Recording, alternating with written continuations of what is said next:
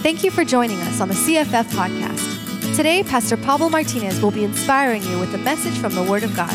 We hope you enjoy and welcome home. Why don't we give God a round of applause? How about that? Awesome. You may have a seat.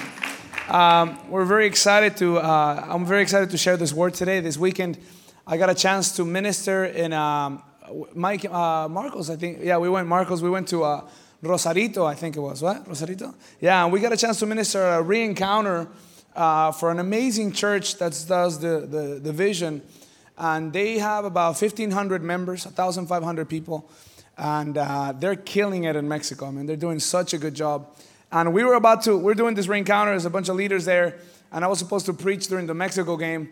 And uh, we talked to the pastor and we watched the game instead. So I just want you to know how much I value the word. No, I'm just kidding. No, no, we all, it was such an amazing time. You know, we got to see the game, but then after the victory, more than that, we got to experience um, uh, a, few, uh, a few of those talks. Because many times when we go to preach, we end up learning more than what we share. Ryan, can I get a little bit of monitor, please? Thank you. Um, we have, a, we have a, a, few things that we learned, and Marcos and I were talking about this on the way back. You know, it was a long ride, and we got to talk a little bit about what we got from it.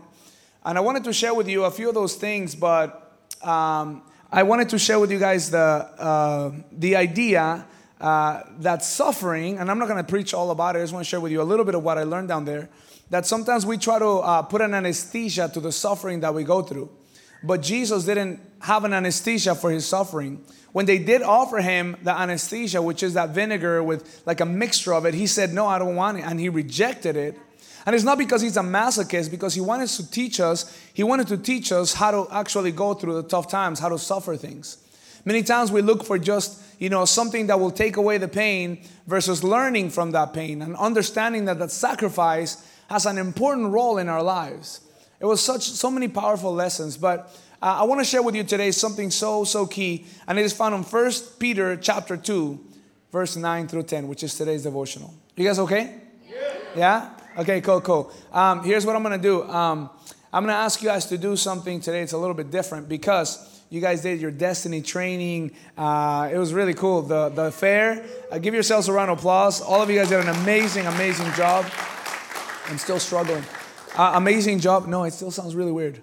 Um, uh, oh, it sounds better here. But you know, you guys all did a, such an amazing, amazing job. But um, there's a reason why we do this church. There's a reason why we're in this church. This church is not here just because we have nothing else to do on Sunday or because there's not enough churches out in the world. How many of you guys know that there's tons of churches out in the world? There's so many churches, but we're not here just to do church. There's a specific purpose, a specific reason why CFF exists. And I believe that the moment that we lose that purpose of existence, then we lose the power to exist as CFF. Uh, I want you to close your eyes, and today God's gonna shed some light into our identity. Dear God, I thank you so much for your love and for your grace. I thank you because you've given us so much so far, and if you never do anything else for us, you've done so much already. I pray, God, that your message would be received the best way possible. God, that we be able to apply it. God, that everything that you share in our hearts today, that everything that you, you, you speak into our minds, that we can live it out, God, not just make it a one hour of waste. I pray, God, that we could invest this time into the rest of our lives and onto our families. In your name I pray. Amen and amen. First Peter 2 9 says, but you are a chosen generation, a royal priesthood, a holy nation. There's too much effect, right? Sorry about that. A lot of effects on this mic. Um, but you are a chosen generation, a royal priesthood, a holy nation, his own special people or his own special possession that you may proclaim. Say when you proclaim. Okay, the rest of you say proclaim Okay, proclaim the praises of him who called you out of darkness into his marvelous light. Who once were not a people, but are now the people of God, who had not obtained mercy, but now have obtained mercy. What an amazing statement. This quite possibly one of the most beautiful parts of the Bible. It blessed me so much because it got me through high school. There was this song by Marco Barrientos, old school song And I remember, Tiempo de vivir, tiempo de morir. It was this old school song, you know, and I remember hearing it. And in, in, in, a specific time, it talked about, Somos los hijos de luz. And it started talking about how we are the children of light. And how we are, we're to call the virtues of He who called us from darkness into light. And I didn't know the Bible verses, but I remember the song. And you know, when I was partying with all my buddies, doing all kinds of dumb stuff, I remember listening to this and remembering in my heart, in my mind, that I'm part of a chosen generation, that I'm a part of a chosen lineage. I'm part of a people that God called to Himself. And that's amazing to me because I don't know if you know this, but it is so different to be chosen than to be stuck with. Right? Some people are stuck with people. Well, I'm stuck with you. You're my brother. What am I supposed to do? Right? Or I know maybe, uh, I don't know, maybe, uh, I hope your mom never told you, like my mom's friend told him, is like, well, if I could have chosen, I'd chosen somebody else, but you're my son, so now you're stuck with me. Like, oh, Lord, now I'm stuck with you. It's like that's a way to raise your child, right? But I want you to know this that God actually chose you. He chose you. Out of everybody in the world, He looked at you and He said, These are my kids. This is the one I want. It is so beautiful because the Bible calls you an ambassador of the kingdom. I thought about changing the name of the church to the embassy I'm, I'm praying about it still. But anyway, but, but you know, we are ambassadors of Jesus Christ. You are an ambassador. Think about this. By the way, Colombia won 3 to 0 today. Just want you guys to know. Yeah, all right. Now, check this out. If you could pick one person to represent Colombia, just one, who would you choose? All right, good, good. He, he, like raising your hand back there. All right, if you could choose one person to represent Mexico, who would you choose? Ah, whatever. Ay, la barba. If you could choose one person to represent the U.S., who would it be? Me, Crystal said. Yes, that's right. If you could choose one person to represent El Salvador, who would it be? If you could choose one person in the entire world to represent Jamaica, who would it be? That's the only one you know. you may not know, but maybe not. Maybe there's so many people out there, right, that could represent the nation. But I mean, right now we're here and having fun. But really, if you could choose only one person that the people would know, oh, so that's how all people are like that. Think about this, okay? If you could choose one person, because that's how it is usually, right? You go to a place, a country, and then they think because they met a couple people, they think that's everybody that way. Oh, yeah, Americans are like this. Oh, yeah, I knew a Mexican one time. He, yeah, Mexicans are like that. Oh, yeah, I knew this, this, this guy. Yeah, yeah, he was from Brazil. Yeah, Brazilians are like that. But who represents him? See, nations are smart. They choose an incredible person, a smart person, a person who knows, who looks good, who, who showers, you know, who has an education. A person that when they stand in front of the nation, people could say and say, wow. So that's what Colombia looks like. So that is what the US is like. Americans are like this. Did you know God called you to be an ambassador of the kingdom of heaven on earth? Just chew on that one for a second. That you are called to be an ambassador of the kingdom of God. That you were meant to represent. Giselle, if no one ever meets the Lord, but when they meet you, they would say, That's how the kingdom of God is. I want to be a part of it. Am I making sense? I read this, this little article. This little girl, she had a terminal illness and she was about to die. And the father was trying to comfort her and was asking her questions. He said, He's like, you know, he was, he was asking her, Are you afraid to, to meet God? Are you afraid to, to be standing in front of him? The dad was going to try to assure her.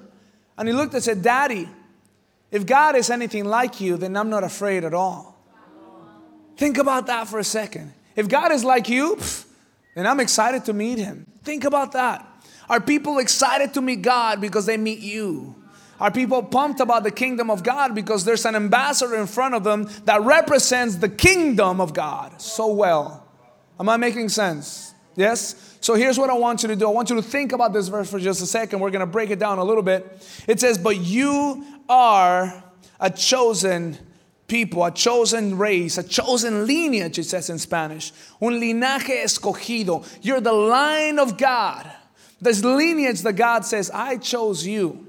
Number one, you're a chosen generation. When you are chosen, you behave like a chosen person. See, for us in our culture, adoption Like I remember my brother used to tell me, ah, you're adopted. And it's almost like a negative thing. But it's actually a wonderful thing. It's an amazing thing. Did you get that? I'm an adopted child of God. Okay, okay, let, let me put it like this. The rest of you guys got stuck with your parents. God chose me. Okay, okay, okay, fine, fine. Oh, God chose you too. But does that make sense? That the Lord said, You have been chosen for this.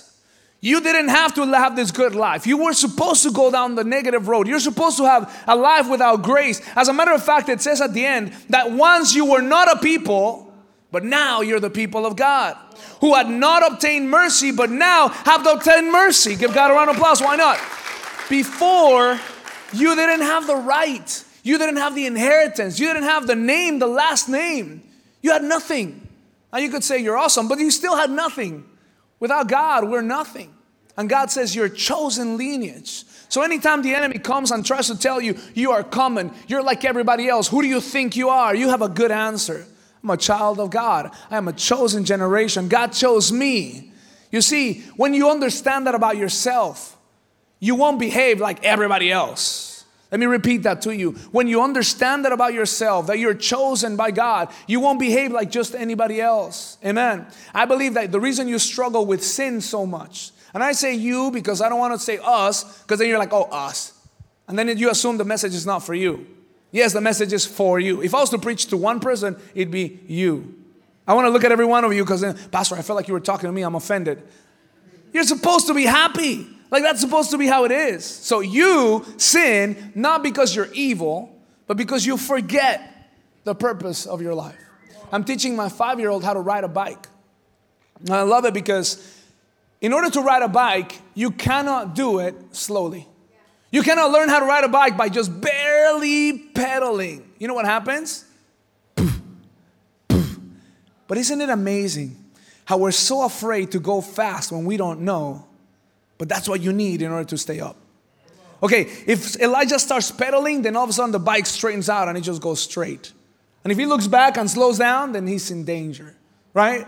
Now, I'm not saying he just goes crazy without brakes, but what I'm telling you is this, and I believe that God does the same. He runs alongside you, but He says, Go, go, go, go, go, go, go, go, go, go, go, go, go. And then you're like trying to slow down. I say, Don't slow down, don't slow down, I'm with you. Don't slow down, I'm with you. You're like, When I'm afraid, don't slow down, I'm with you.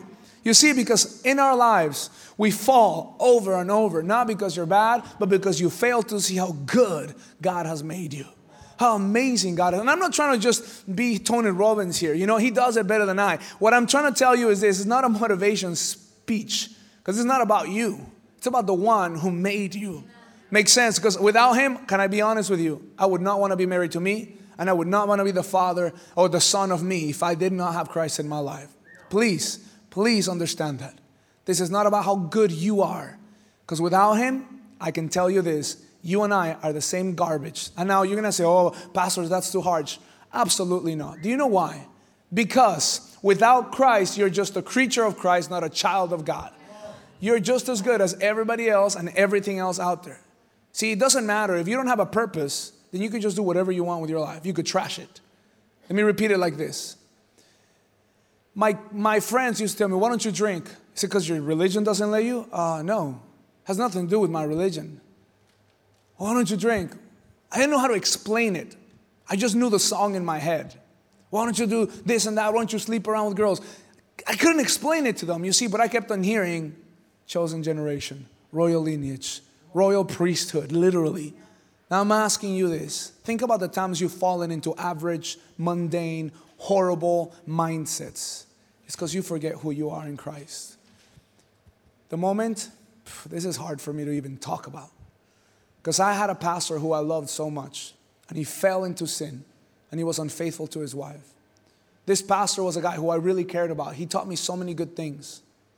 Pastor Caesar told me why this man fell. He was one of his disciples. He said, The moment this man took off his priestly garments off, he said, the moment he took his physical garments off to sin, he also took off his priestly garments. Catch that for a second. The moment he took off his physical garments to sin, he also took off his priestly garments. That, that hit me like a ton of bricks because I knew this man was a good man. He knew the Word of God. He was a guy who could do so many great things, but he forgot who he was. He said, No, I'm not a priest right now. I'm just an average man that does average things just like the rest of the world. Chew on that for just a second. Do you behave like an average human being? That's false humility if you say, Well, I am average. No, you're not. God made you amazing. It's like I hear my son say, I'm just like every other kid. You're not like every other kid. You're my son. No, no, no, I'm not any better. No, no, you're my child. I love you so much. Yeah, yeah, but you know, dad, you know, what do I have that others don't have? May, others may not see it, but I'm your dad, and I see the best in you. Amen? Okay, let me put it like this. Let me put it like this. Who of you here has kids? Raise your hand if you have kids. Colleen has kids. Ryan's right here. Woo! All right, cool, cool. Now, Colleen, um, Colleen's here from Jamaica. Give her a round of applause. It's amazing. We all love Ryan, right? We all love Ryan. But I'm going to embarrass him for just a second because you're sitting right next to his fiance. Tell me something about Ryan that is exceptional. As a mother, what do you see about Ryan that's exceptional? Um, he's always just been very grounded. Very grounded. Very grounded and, very, and, and has always had leadership qualities from he was very little. Ah, all right, good stuff, good stuff. All right, cool, cool. Is there anybody here? Ah, papa, very good, very good. Okay, anybody here that's here like maybe for the first time here? Raise your hand. You're here for the first time. No, nobody. You guys suck, man. You guys didn't invite anybody to church today.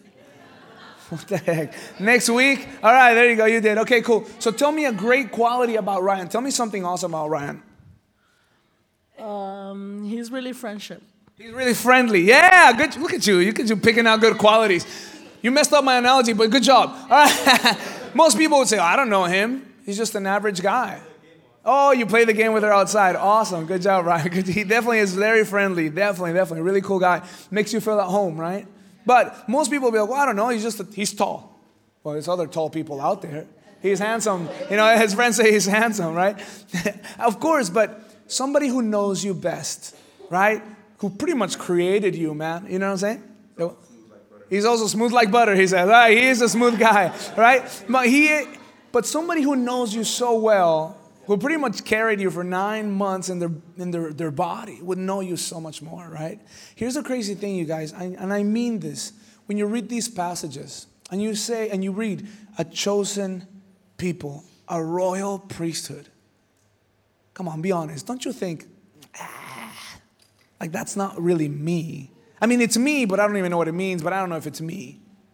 That's for her, that's for him, that's for the pastor. It's for Pastor Caesar, for, for the one guy out there. But that part of the Bible may not apply to me. You're a royal priest. Let me repeat that. You're a royal priest. You are a royal priest. Philip, you're a royal priest. Like, whoa, whoa, hold on, hold on, hold on. What does that even mean? See, because I have a Catholic background, and a priest has a, a, a not me likeness. Doesn't look like me. A priest is different. Walks around with this thing with, with smoke on it and has robes.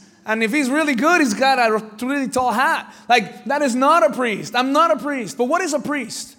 What is a chosen people? What does it look like to be this, this, this lineage that God chose? The person that's next to you is royalty. Come on now. The person that's next to you is royalty. And that's not because I said it, it's because God said it. God says you're a royal priesthood. Those are two very powerful attributes royalty and the priest. Now, we live in a society that we don't value pastors, priests as much as back then. Back then, a priest had a lot of authority. A priest would be interpreter of the word of God. A priest would go to a place, to a home, and would not be greeted with water.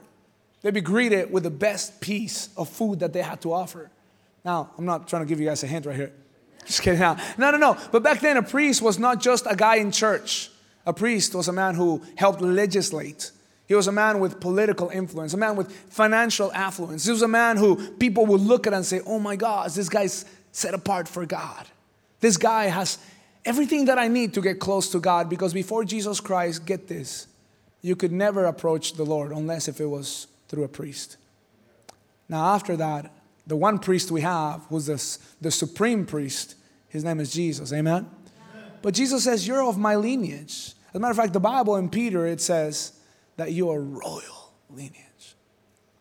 Did you know that people through you can know God? People through you can absolutely know the King of Kings. And not only that, approach the throne of God through your life. I want to kind of turn this message into something that will divide some people here. I know that. It's going to be a little divisive, but I pray that you land on the right side.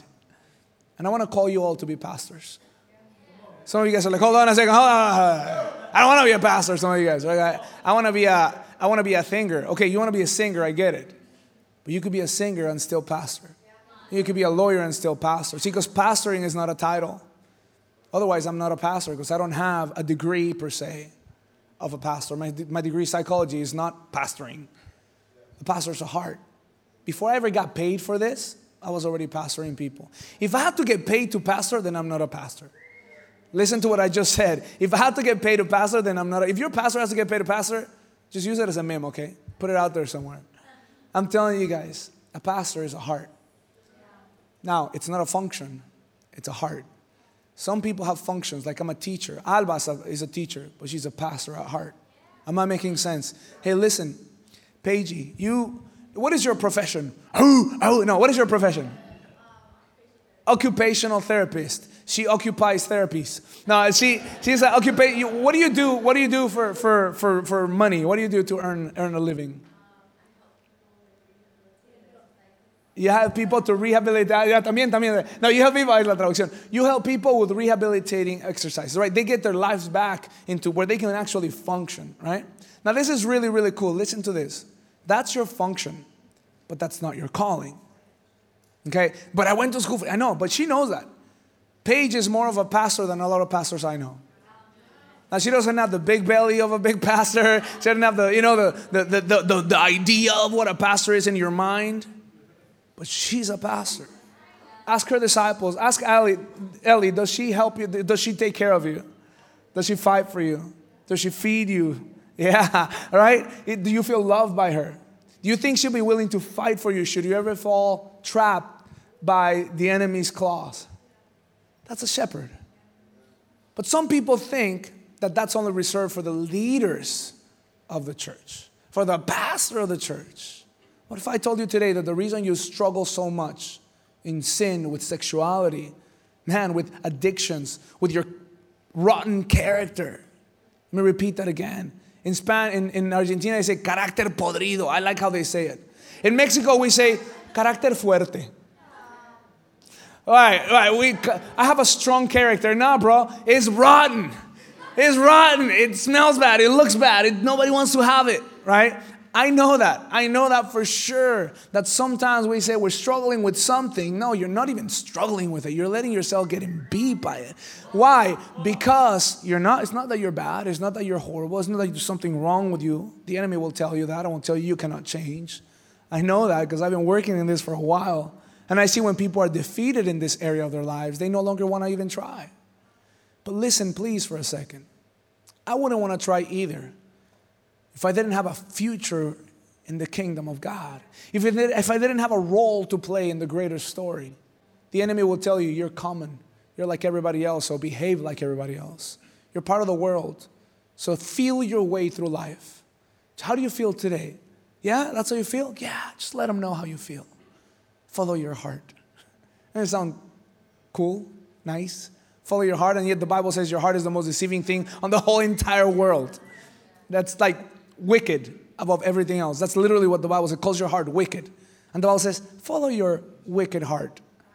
See, the Word of God constantly teaches us who we are, not how we feel. Constantly, who we are, not how we feel. Constantly, who are you in the sight of God? So let me go back to the scripture really quick. It says, You are a chosen people. What else? A royal priesthood. And I'm going to come back to that at the end. What else? A holy nation. And this is where I park for a second. Holiness is an amazing blessing to your life, it is not a duty. Let me repeat that. Holiness, it is not a duty, it is a blessing to your life. A girl that sleeps around, right? And I'm not talking about like I'm gonna go to sleep on this bed, then tomorrow on the couch. I'm talking about somebody who's struggling in their life and not even struggling. You tell me if that's a blessing. That freedom, that, that lifestyle. Or you could think you're happy. But if that was the case, prostitutes would be the happiest people in the world. Today, you know that the blessing is found in holiness. It's found when you're able to say, Oh, I know I'm not meant to be used as a common item. I have a special purpose. I have a, a, a specific purpose that God called me to. The Bible says that there are some cups that are for disgrace and some for honor. There are some things in my house that I use for specific things. For example, I have buckets that I use for anything, for whatever. There's a bucket out there that has concrete in it. Not only has it has gasoline in it, it's had paint in it, it has trash in it. Today's a trash can. The other day it was uh, it was used for gardening. Everything. What if I use my children's Amber? What if you were to use Violet's baby bottles for uh, painting? What would you say, Grandma, about that? You're doing it all wrong, woman. Right? Didn't I teach you any? Right? Or what if you were to use, I don't know, to get some paint thinner and you know just thin it out a little bit? You're gonna wash it anyway. You're gonna wash it anyway. Say the toilet gets a little clogged, you know, you're just gonna overspill. Give me Violet's bottle, quick! You just grab it and you just, it's got a little handle, you know, you just kind of pull it out. How does that make any sense? No, these are bottles that are set apart for a specific, wonderful purpose. That is to have your child not die, right? Yeah, these are important things, right? Now, you understand that. Why do you treat your life like you could just use it for whatever? I mean, your life is really not that long, neither is mine. Tops, 60 years more. Tops. I'm 37. Maybe if I push it. Ah. I don't know about you how much longer you think you have. By the way, think is the key word, right? But our lives are set for a specific purpose. Now, I don't say it because I read a book, Purpose Driven Life, or some other nice book. It's in the Bible over and over. You've been chosen for a specific reason. And sometimes we settle for lesser callings. Peter reminds me of everybody's calling, and the calling is simple. Peter betrays God, he falls into sin, he feels his way through his life, and he ends up betraying Jesus. Now you say, I've never done that. I beg to differ. We betray him all the time when we forget who we are, when we forget what we've been called to do, when you react in ways that you later regret and you know you acted in your flesh, when you say things that are painful and hurtful, when you look at things that you know you shouldn't, when you hear things that you know were not meant for your ears. May I keep going? Yeah, when you allow feelings in your heart of resentment and anger and criticism against somebody who honestly is a child of God or even a creature of God, because you're not the judge after all, right? When laziness takes our mornings instead of the Lord. Can I get a little more personal with you? Yeah. When in our families we represent the kingdom of darkness instead of the kingdom of light. See, all these things are sinful. All these things are. But the problem is not, once again, I repeat to you, it's not that you fell. The problem is why you fell. See, Paul, I mean, uh, Peter is sitting in front of Jesus after he betrays him. Jesus comes back from the dead and he literally asks him, Peter, do you love me? And Peter says, Yes, Lord, I love you. And then Jesus tells him, Feed my sheep. In case he didn't get it the first time, he asks him a second time, Peter, do you love me? And he says, Yes, Lord, you know that I love you. Well, take care of my lamb. Go be a pastor, go be a shepherd. Check this out. A third time he asks him, Peter says, Jesus, you know I love you. And Jesus tells him, Go to church. Is that what he says? He said, Go to cell group. No? Yeah? No? Go to destiny training. No? Is that what he says? Don't say so many bad words. What does he tell him? Go be a shepherd, man. Go be a shepherd. Go be a pastor. You know why Jesus was telling Peter that? Not because he was awesome, but because he knew that unless Peter was pedaling to the meddling, he was gonna falling. he was gonna start stumbling. Peter was never meant, Peter was never meant to go half-hearted, half speed, neutrality in life. Because in Christianity, there's no neutrality. You know it's an uphill battle, right? And if you're neutral, you're going backwards, baby. Either you're going forward or you're going back. The question I ask you right now, as you sit here, even if it's your first time, every one of you guys in here, I'll ask. And it's not your first time, you were here Friday. Oh, no, sorry, sorry. Every one of you guys here, I'll ask you this question. Simple question. I'm serious. Are you going as fast and as hard as you need to go towards the calling that God has given to you? For some of you, you're asking, I don't even know my calling. I'm glad you asked. Because we're looking at Peter, 1 Peter 2 9, and he tells you why you're a chosen generation, why you're a royal priesthood, why you are who you are. So that Verse 10. No, verse 9. So that you may proclaim the praises of him who called you out of darkness into his marvelous light. So that you will not tell, but proclaim. Proclaim. In Spanish, I like the word proclamar. It means to cry out, to sh- shout it from the rooftops that you are announcing the virtues, the goodness, the amazingness of the one who called you from darkness to light. Isn't that amazing? We think we're called to not cuss. We think we're called to be nicer, a nicer version of ourselves. And that is never what God called us to do. That's a byproduct. Because says what? I cannot represent the kingdom of heaven while cursing you. I can't, it is impossible to represent God's character when all I do is judge and snap and get angry and be lazy. I can't do it that way. When my pastor gave me the advice to get married, he told me, don't get married to be happy. Don't get married to make the other person happy. Get married to raise a generation for God. You know what he did? He set the bar right here. I was like, I cannot raise a generation for God if I'm not loving, if I'm not kind, if I don't invest, if I'm not generous. Holla. right? Could I really raise a, child, a child who loves the Lord and loves to work for Him if he doesn't see me enjoy that? Ask yourself the question what standard do you have for your next generation?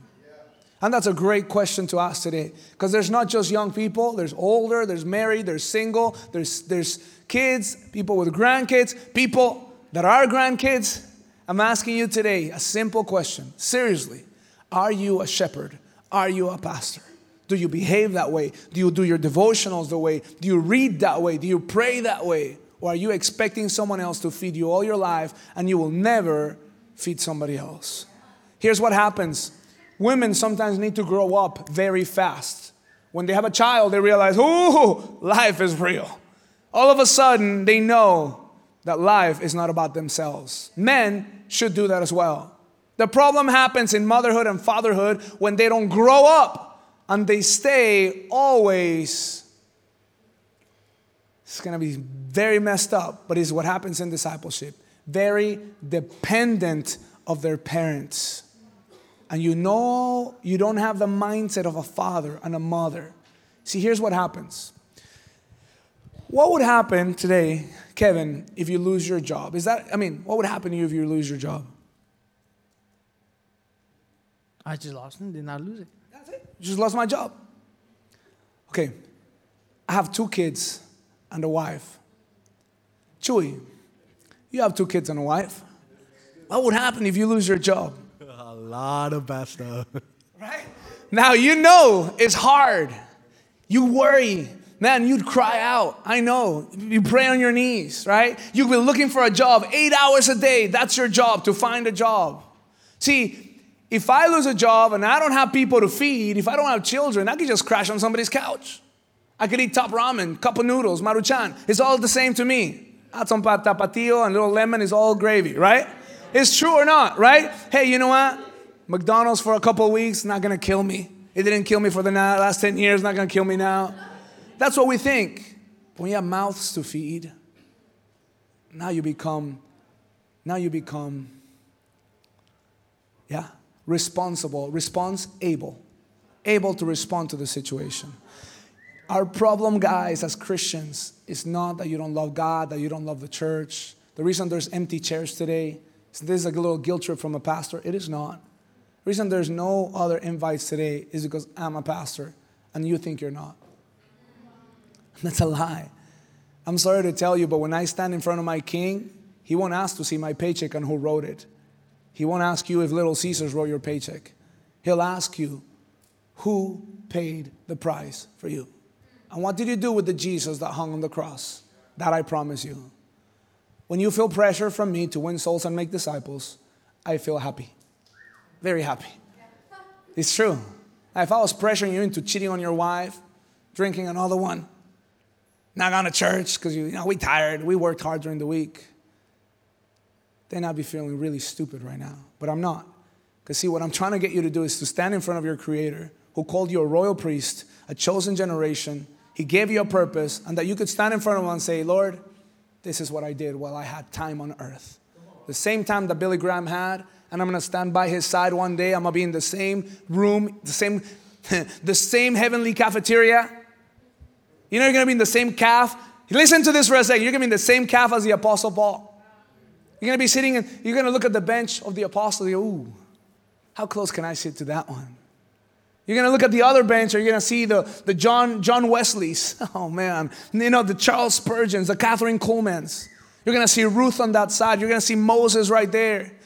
Dude, Elijah's. You're gonna see the Apostle Paul sitting there. Man, I'm telling you, you're gonna see people that you look at on TV and you're gonna be like, hey, where's that guy? Oh, he didn't make it. What? But you're gonna be around people that are gonna be like, yeah, I don't know if I could sit in this one. Do they have a kids' table? Why? Because you never grew up in your faith. Because you never realized that this church is not so you could like it, but you could be like Jesus. And if you think this is still about you, you got it all wrong. You don't come to service to be served, baby. You come to service to serve the Lord. The reason it's called service is so we can learn to serve the Lord. So, the problem with a lot of us pastors is that we think that the more our church grows, the better we're doing as pastors. And that's such a lie. It's deceiving. The church will grow, praise God, but it cannot grow by attenders. Attenders simply attend. That's what you do. Ah, you're a tender. But a disciple of Christ shares the love of God with the rest of the world. Doesn't mean you hit them with your Bible. You're saying, Amen, brother, hallelujah, all the time. Because that may work. It may not work in the setting that you're in. If I step into, into a gym and I tell every guy, hallelujah, to all these guys, they're gonna be like, yeah, bro, we're gonna go to the pool now. Do you have swimming trunks? No? Yeah, we're gonna go to the pool now. Right? Because it doesn't work like that. See, Christianity is not this religion that we make it out to be sometimes, it's the way you live, it's the way you represent the kingdom of God. I wish when I was younger somebody would have preached a message to me that said simply this You are a pastor, live like it. You're a pastor, live like it. I don't care how old you are, I don't care if you're young or old.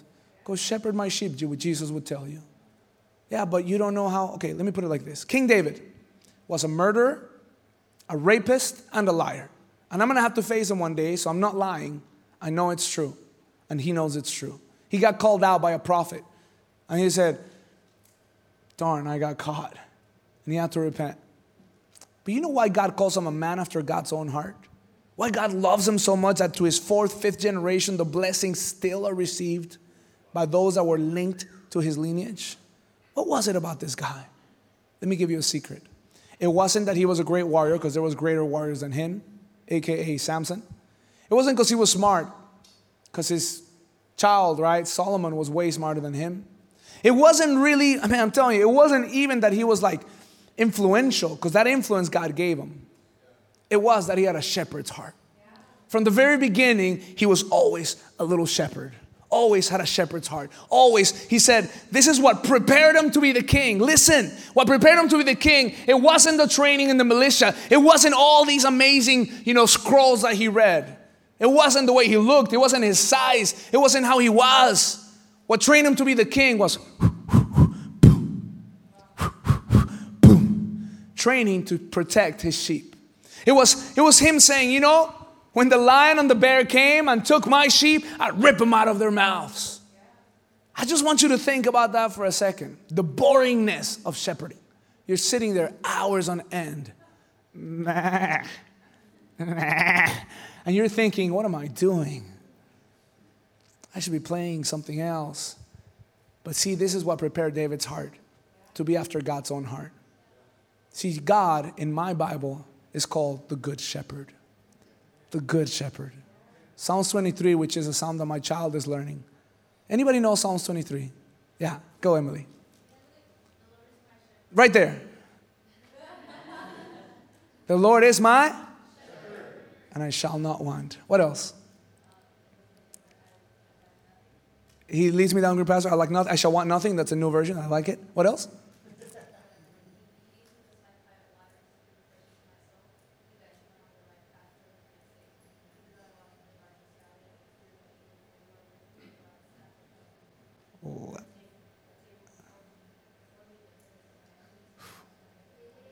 Wonderful. Wow, your spiritual mom is happy. Awesome. Okay, cool. So, the whole thing, but the Lord is my shepherd. And we think, yeah, the Lord is my shepherd. God, give me your heart. Just, just I just don't want to shepherd people. Give me your heart. I just don't. Just, I just don't. He said, a pastor once said, he said, I love the church. It's people I can't stand. That's not a pastor, by the way. That sucks.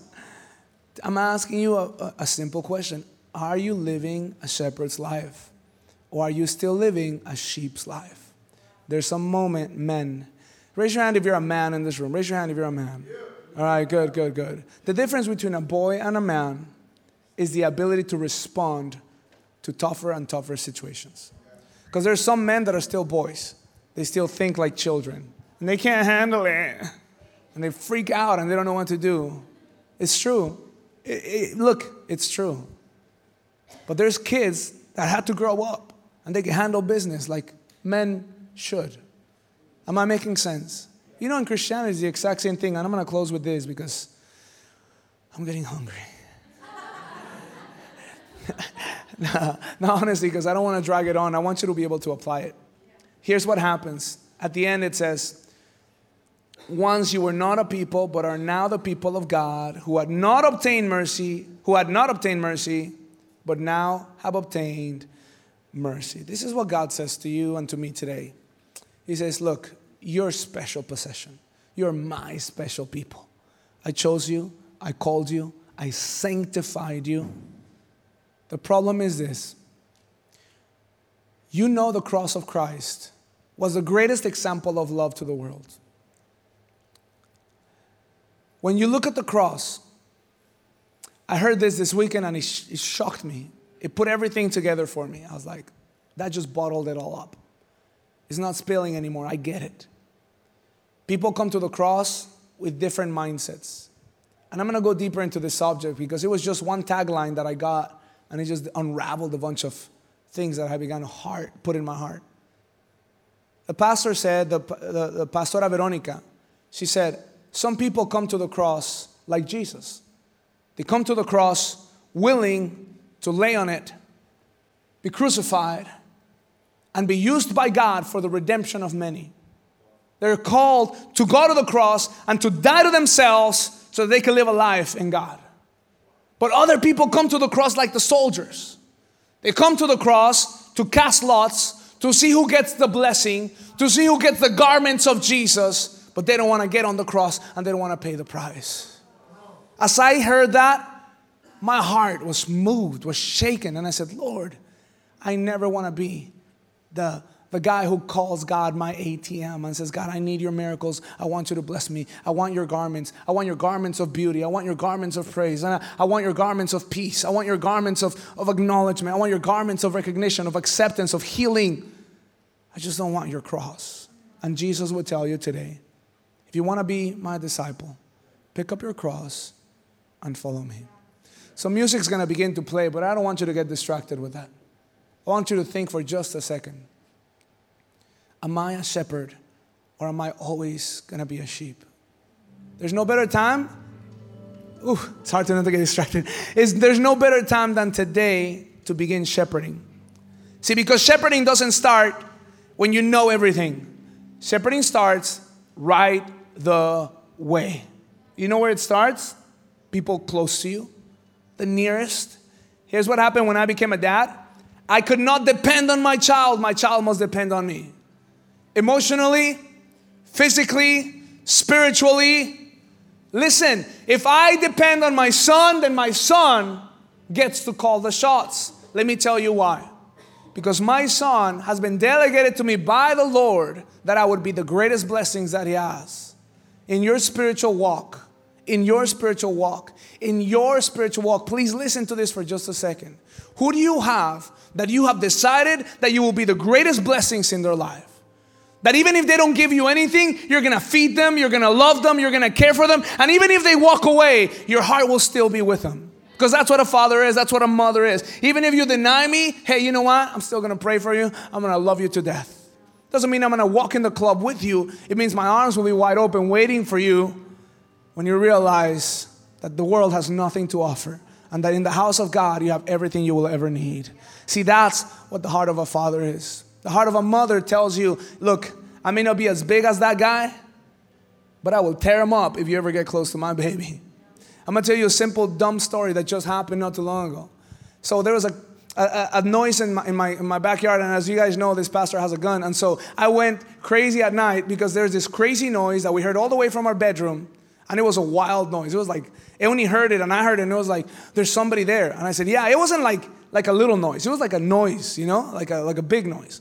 And so I went and I got in the closet and I got whatever I had to get. If you guys know what I'm talking about, I went out there and I was like, okay, well, here we go here's here's my thinking. Okay, my thinking is I'm gonna kill somebody. I'm gonna kill somebody. I think I think I have my two boys here and I'm my wife, and then nobody gonna touch my wife. So I went out there, and this is what I did. Listen, I have a door that goes out to the hallway, and as soon as I walked to the door, I closed that door right behind me.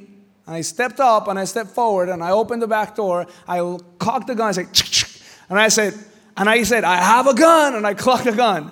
Now when I look out there, carefully and gun first, it was a cat trapped behind my trash cans. I was like, this cat. Okay, now it was pretty cool because this is black cat, and no, I didn't shoot the cat. I'm not crazy, all right? I wanted to, but I didn't, okay? So this is what happens. Now I walk back in the bedroom, and I don't know because I'm not waiting for my wife's reaction to be scared or anything. She's there in bed, and she's like, thank you. And I said, that's the first time I ever heard, thank you, because I pulled my gun out. You know, I said, thank you. And she said, thank you for defending the house. I thought, I went out there all happy. I was flying. But you know what? What I remembered? Closing the door behind me. For some reason, that image stuck to me. To me, that is what a father does. That's what a mother would do. I was telling Marcos of this story, this woman. We heard the conversation, the 911 conversation. This guy tried to walk into this woman's house with a 19 inch knife, a hand knife, 19 inches of knife two guys trying to rob this woman. Her, her, her dad had just died, the, the husband had died of cancer that Christmas and she had her like 19 month old baby, no, nine month old baby or something like that. And she's on the phone, and I wish I could play it for you. You could hear it later. She's on the phone with 911 saying, he's saying, there's somebody outside my house. There's a man outside my house. And she's like, but I have, a, I have two guns. She said, I have two guns. And I'm not advocating for guns. That's your own story. That's your own choice, seriously. But this is what this woman said. The 911 lady tells him, honey, I need you to listen to me. Listen, you do whatever you have to do to protect your child. This woman, the man breaks the door with a 19 inch knife to attack this woman who didn't have a husband, who was there with her baby, and the woman shot the man. The other man turned himself in. Listen to what I'm telling you. This is a woman, this is a small girl, right? This, this small white girl. She looked like defenseless, but she was not defenseless. She said, I, I'm not, I don't feel bad about what I did, she says. Because the man died. He said, I don't feel bad about what I did. He said, I had to do whatever I had to do to protect my baby. When I heard that, I was like, man, you know, you got to remember, I'm preparing this sermon. I'm brewing all this stuff. When I hear that, I was, I was going on my way back, you know, on, on our way back, I said, Lord, how many of our leaders can say, I do whatever I have to do to protect my spiritual kids? Man, I do whatever I have to do to protect my family. You know what? I will put myself, I'll close the door behind me so that people in front of me, so that people that are in there will not be harmed by the enemy. What the problem is, a lot of Christianity is very self centered in the United States of America. We think, because we live in a very capitalistic society, individualistic society, that life is about us. But I close with this, I promise you. When you get to heaven, it won't be about your pastor, it won't be about the US, it will be about you and the Lord who loves you and the calling He gave you. I have great news for you. Your family is your first ministry. The people that are near you, those are the people you love, you pastor, you shepherd. After that, God will give you more and more and more and more and more influence. Now, what happens is this sometimes we don't feel like we're doing a good job here, so we don't do it anywhere else. And I think that's very unfair for everywhere else. It's very unfair for the person that needs something, but because you feel bad about yourself, you stay stuck on you and you don't bless somebody else. What I've noticed is this the people that launch and go forward, their deficiencies many times are covered by the Lord. And the Lord says, I'll fix you, I'll help you, I'll pick you up, I'm gonna train you, don't worry about it, I got you, because you and I are working in partnership. This is not just you doing it, see how good you do, and if you don't do good, I'm gonna do a performance review and then I'm gonna flunk you. He says, No, you and I are working in partnership. Let's do this together. I want you to stand up with me for a second, please. And I wanna tell you that I don't wanna lose my family. I will refuse to pastor a church of thousands by myself. because that is not the way Jesus would do it.